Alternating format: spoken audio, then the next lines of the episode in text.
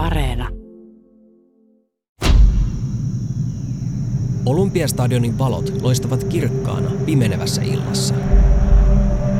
Ilmassa on jännitystä ja melua. On elokuun 10. päivä vuonna 2022 ja suomalaiselle jalkapalloyleisölle on tarjolla harvinainen näky. UEFA Supercupin finaali, joka pelataan Helsingissä. Vastakkain ovat mestareiden liikan voittanut espanjalainen Real Madrid sekä Eurooppa-liigan voittanut saksalainen Eintracht Frankfurt. Tämä ei ole harjoitusottelu, vaan totinen kamppailu pokaalista ja viiden miljoonan euron palkintorahasta. Ottelussa loistaa maailman parhaimpiin hyökkääjiin kuuluva Karim Benzema, Real Madridin kapteeni. 37 peliminuutin kohdalla hän voittaa pääpallon, jonka jälkitilanne johtaa maaliin.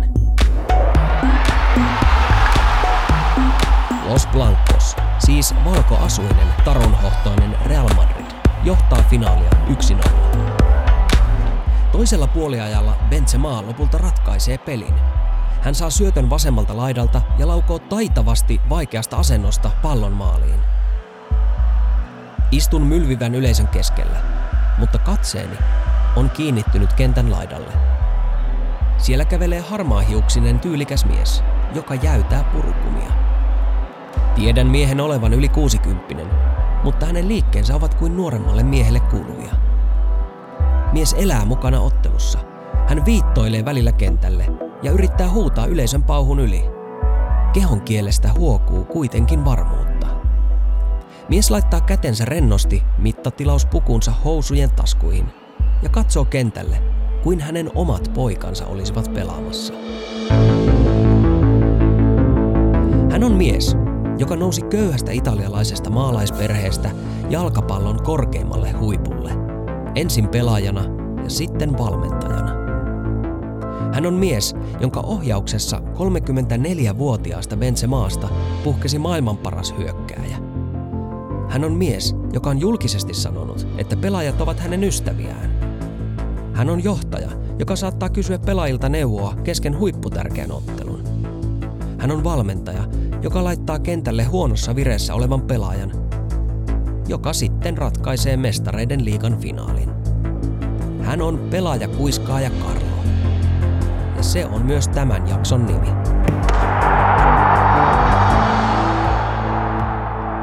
Moi, mä olen Henry Tikkanen Yle Tieteestä ja sä kuuntelet Tiedetrippi-podcastia. Jos et välitä jalkapallosta, kuuntele silti, koska ennen kaikkea Tämä on tarina ihmisten johtamisesta ja siitä, miten lempeydellä voi menestyä. Pidä mieli avoimena. Tai ehkä pitäisi sanoa, että sydän. Kun puhutaan maailman parhaista jalkapallovalmentajista, esiin nostetaan Pep Guardiola, pallonhallinnan velho, tai Jose Mourinho, vastustajan tylsyttäjä, tai Jürgen Klopp, turboahdetun prässipelin kuningas, tai Antonio Conte – sotilaallisen tarkka ja ankara taktikko. Sillä välin Carlo Ancelotti käy voittamassa taas yhden himoitun pokaalin ja polttelee lehtikuvissa sikaria pelaajiensa kanssa. Siinä missä monet huippuvalmentajat ovat profiloituneet tietynlaisiin tyyleihin, Ancelotti on kuin taktinen kameleontti ja outolintu. Hänen valmennuksensa ydin ei löydy flappitaululta. Huippuhyökkäjä Cristiano Ronaldo yksi maailman kovimmista urheilijoista, on sanonut entisestä valmentajastaan näin. Hän on kuin iso karhu, herttainen kaveri, niin herkkä ihminen. Hän puhui kanssamme joka päivä, ei ainoastaan minun, vaan kaikkien pelaajien kanssa. Hänellä oli hauskaa kanssamme. Miten tämä herttainen ja herkkä Carlo on ansainnut Cristiano Ronaldon äärimmäisen vaativan supertähden kunnioituksen? No, he voittivat mestareiden liikan yhdessä. Itse asiassa Ancelotti on ainoa valmentaja koko maailmassa, joka on voittanut mestareiden liikan neljä kertaa. Siis tähän mennessä, kun teen tätä jaksoa. Saavutuksen merkittävyyttä on vaikea alleviivata. Mestareiden liikan isokorvainen pokaali on maailman himotuin seurajoukkuepalkinto.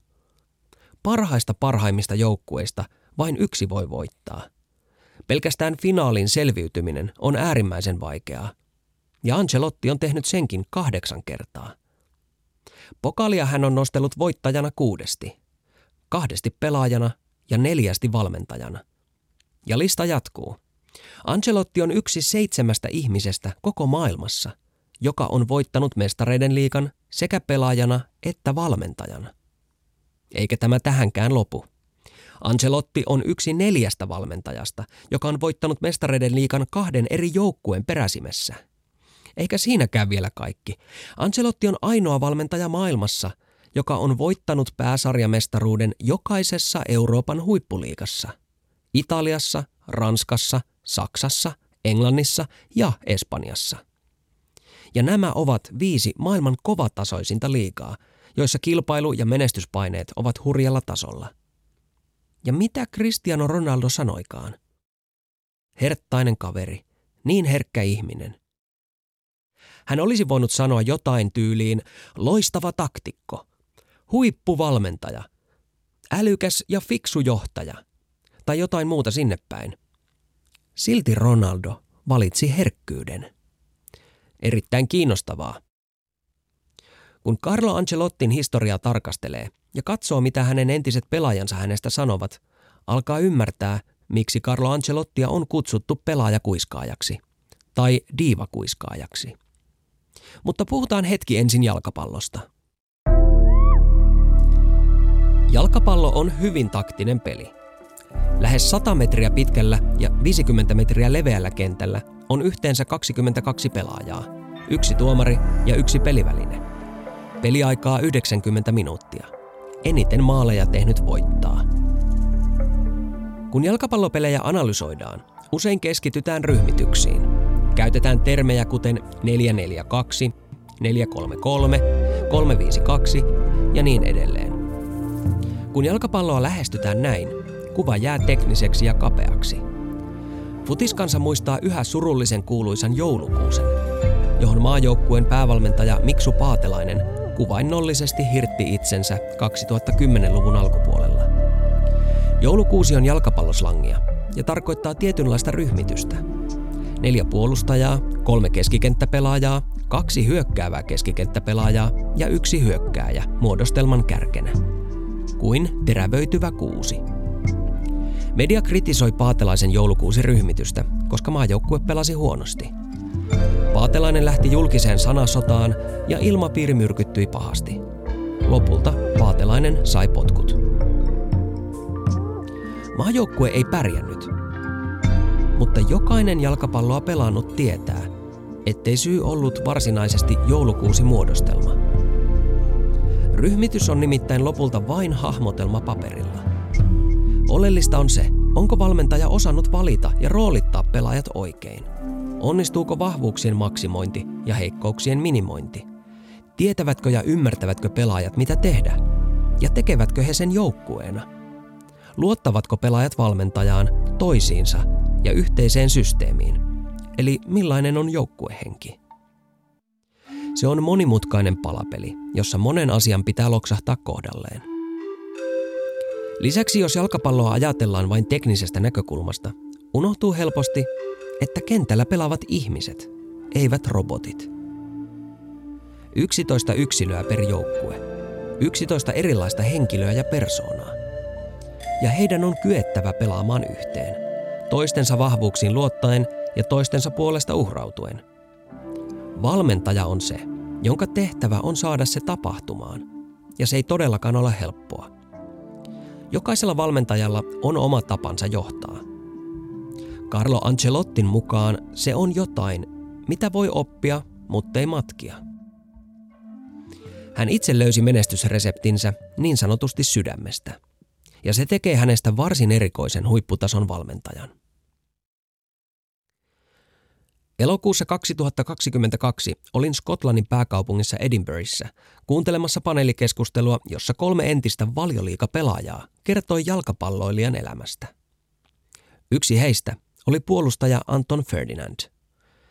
Hän kertoi, että yhdeksänvuotiaasta lähtien hän eli elämää, jollaista kaikki pelaajat jalkapallosysteemin sisällä elävät.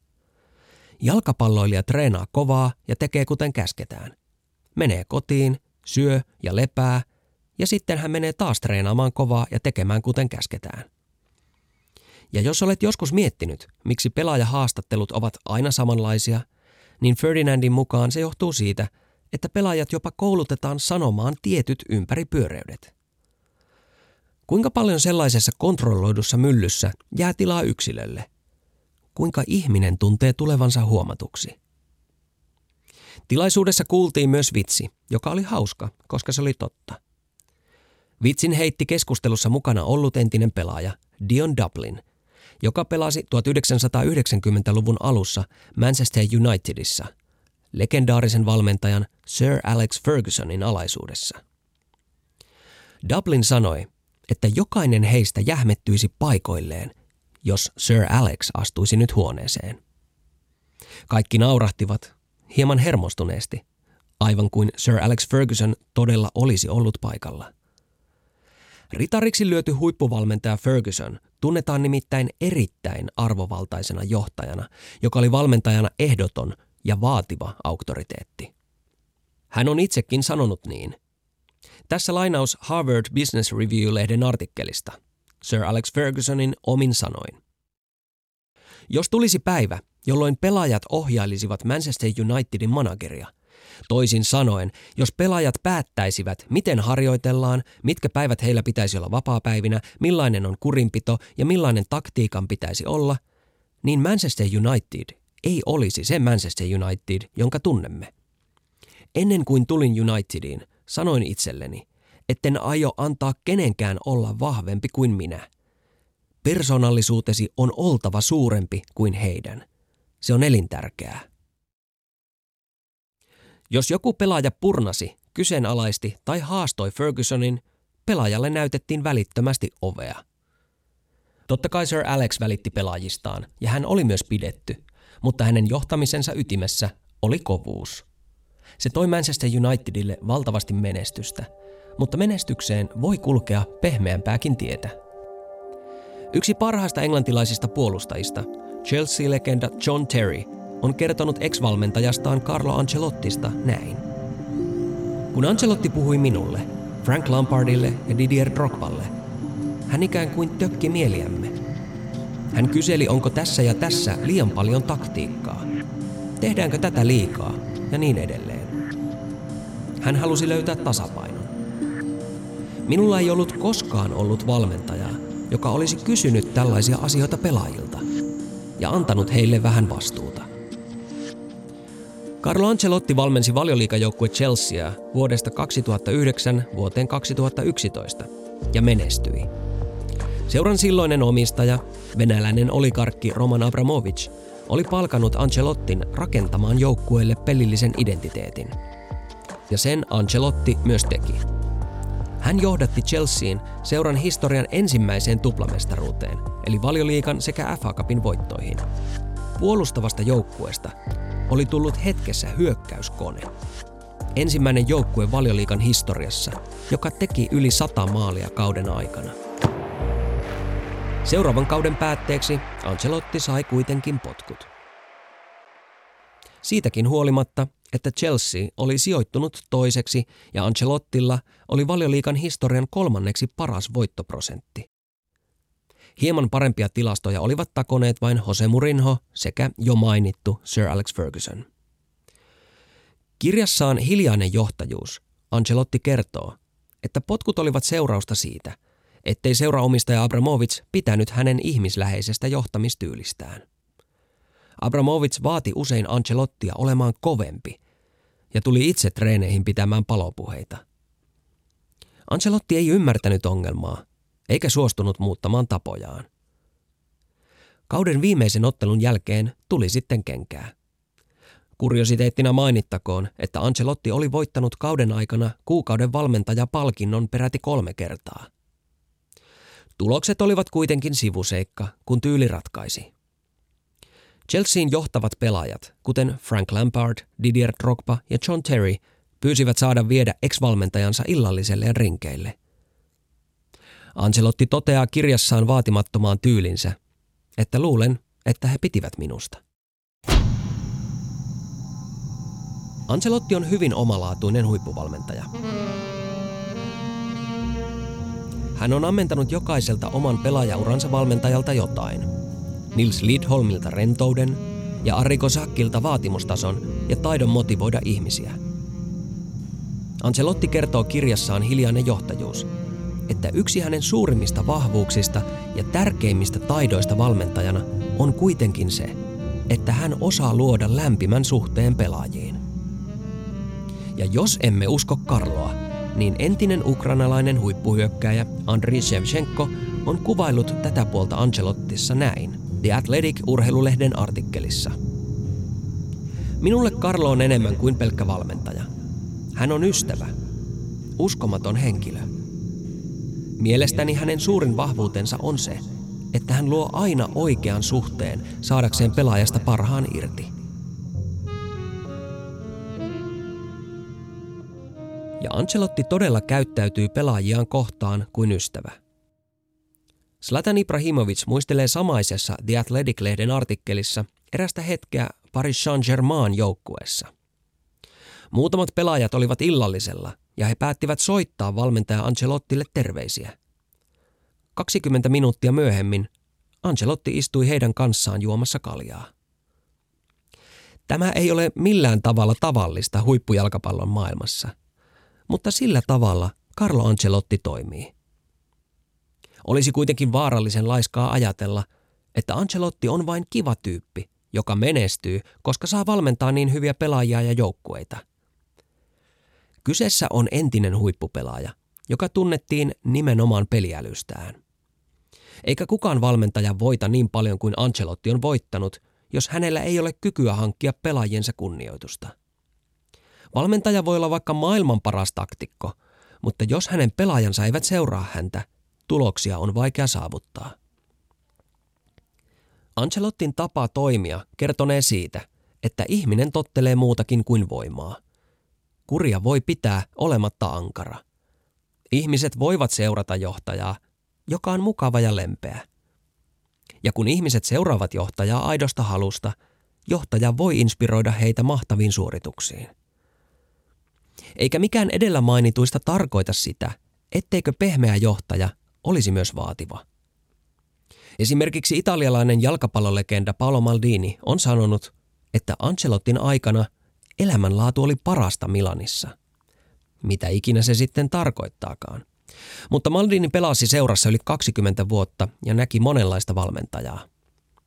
Maldinin mukaan Ancelotti ei koskaan pitänyt pelaajia etäällä, päinvastoin, ja silti hänellä oli auktoriteetti.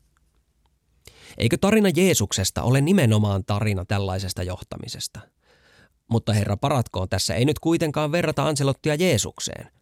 Pointti on se, että Carlo Ancelotti on ymmärtänyt, että hän johtaa ensisijaisesti ihmisiä. Se on merkittävä oivallus. Ancelotti on myös kehittänyt kyvyn päästä johtamiensa ihmisten mieleen ja sydämeen – se ei varmasti ole helppoa ympäristössä, joka on täynnä eri kulttuureista tulevia testosteronia pursuavia nuoria miljonäärimiehiä. Miten hän tekee sen? Mikä on pelaajakuiska ja Karlon salaisuus? Se on varmaankin yhdistelmä elämänkokemusta, uniikkeja piirteitä sekä opittuja taitoja. Yksi vihje taidoista löytyy Ancelottin omalta pelaajauralta. Vuonna 1986 AC Milanista tuli yksi ensimmäisiä jalkapalloseuroja, joka alkoi käyttää henkistä valmennusta. Tuolloin psykologian tohtori Bruno De Michelis perusti seuraan psykologisten kykyjen kehittämisympäristön nimeltä Mind Room. Vapaasti suomennettuna mielihuone. Pian seuraan siirtyi yksi sukupolvensa parhaista keskikenttäpelaajista, Carlo Ancelotti kun hänestä tuli pelaajauransa jälkeen valmentaja vuonna 1992, oli hän omakohtaisesti kokenut henkisen valmennuksen tehon. Tultuaan myöhemmin AC Milanin valmentajaksi, hän pääsi hyödyntämään Mindroomin hyötyjä omiin pelaajiinsa. Tohtori Demichelis kertoo BBCn haastattelussa. Ancelotti tähdensi usein pelaajilleen, että jalkapalloa ei pelata jaloilla, vaan aivoilla – se kertoo aika paljon Ancelottin näkemyksistä. Huippupelaajan fyysisen suorituskyvyn parantaminen voi olla vaikeaa, mutta tilanteiden käsittelyä ja niihin reagointia voi kehittää. Kun Ancelotti siirtyi Chelsean valmentajaksi vuonna 2009, hän pyysikin urheilupsykologi Bruno Demicheliksen mukaansa. Yhdessä he perustivat Chelsean oman mindroomin. No jos mä sanon, että mä oon henkinen valmentaja, niin kyllä se aika monelle on, on ehkä edelleen semmoinen antaa peukun, että hieno juttu, mutta vähän semmoisia kysymysmerkkejä päässä, että mitähän taikatemppuja tai ihme, ihme juttuja siellä tehdään. Tässä ei puhu Carlo Ancelotti sujuvaa suomea, vaan hän on Aleksi Tossavainen, henkinen valmentaja. Jyväskylän yliopistossa urheilupsykologian maisteriksi kouluttautunut Tossavainen työskentelee Eerikkilän urheiluopistossa sekä veikkausliikajoukkue Hakan henkisenä valmentajana. Tossavaisen mukaan henkisen valmentamisen suosio on selkeässä nousussa, kun on laajemmin alettu ymmärtää sen hyötyjä – huippusuorituksiin voi päästä monella tavalla, että ei siinä ole niin kuin sinänsä vain yhtä oikeaa reittiä, mutta kyllä se tutkimusnäyttö on aika aukoton vaikka näistä psykologista perustarpeista, että ne vaan johtaa niin kuin hyviin lopputuloksiin, jos me puhutaan oppimisesta, jos me puhutaan nauttimisesta, jos me puhutaan hyvinvoinnista, jos me puhutaan sitä, että miten laskee epäonnistumisen pelkoa, että, että kyllä se tutkimusnäyttö on tosi vahva jo näissä. Kun aloin penkoa Ancelottin erikoista menestystarinaa, ymmärsin, että hän on ollut yksi henkisen valmennuksen pioneereista. Hän on käyttänyt aktiivisesti saatavilla olevia henkisen valmennuksen työkaluja hyväkseen, sitä mukaan kun ne ovat kehittyneet. Sen lisäksi Anselottia voisi kuvailla itseoppineeksi henkiseksi valmentajaksi, joka käyttää intuitioon ja kokemukseen perustuvia oppeja. Kirjassaan Ancelotti muistelee, kuinka Ronaldo, ei siis Cristiano Ronaldo, vaan brasilialainen, niin sanotusti alkuperäinen Ronaldo, tuli uransa ehtoopuolella AC Milaniin. Kärjistäen voisi sanoa, että tuolloin entinen superstara alkoi nauttia mukavasta elämästä enemmän kuin itsensä kunnossa pitämisestä. Huippujoukkueiden huippuvalmentajat eivät sellaista suvaitse, mutta Ancelotti ei hätkähtänyt.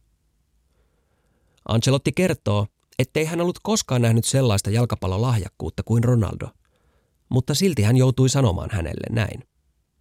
En voi laittaa sinua kentälle, painat sata kiloa. Ronaldo oli vastannut, että mister, älä huoli, teen maaleja.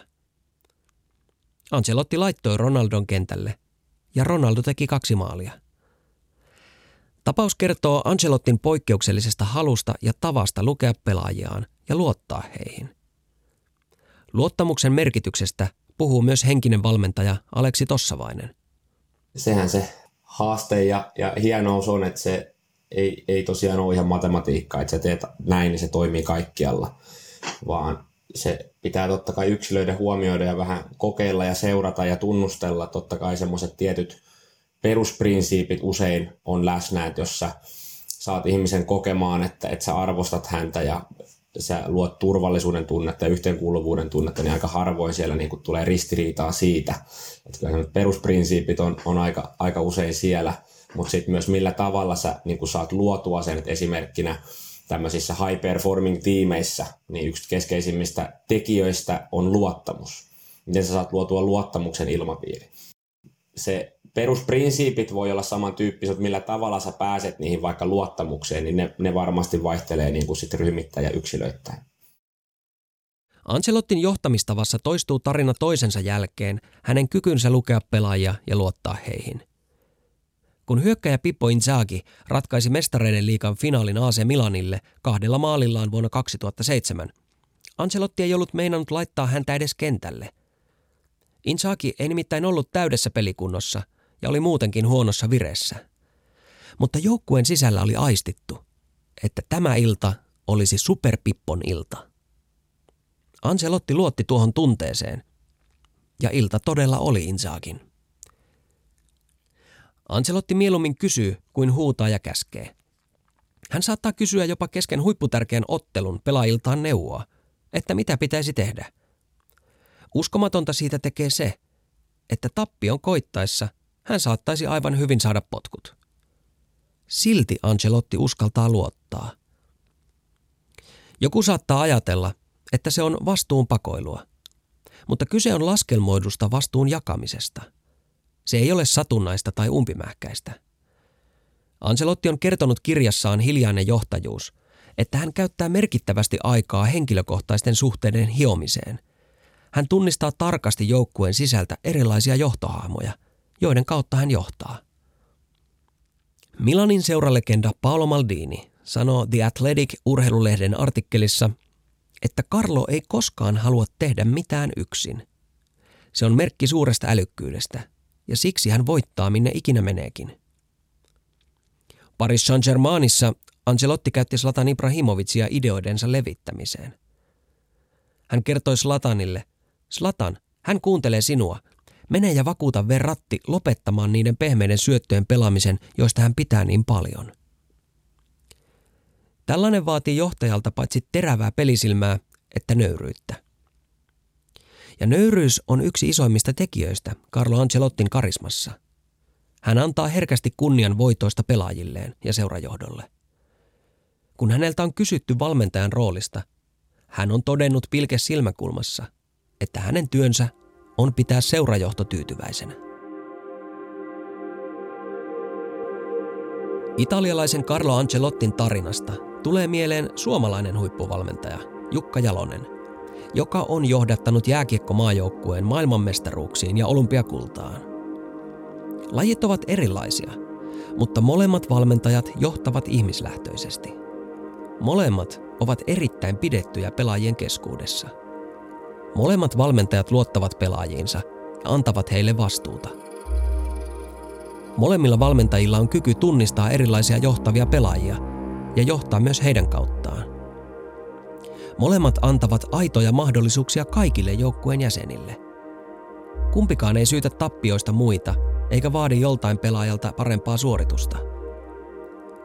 Molemmat valmentajat ovat sarjavoittajia, mutta kumpikaan ei esiinny taktisena nerona, vaan he antavat kunnian pelaajilleen ja taustajoukoille.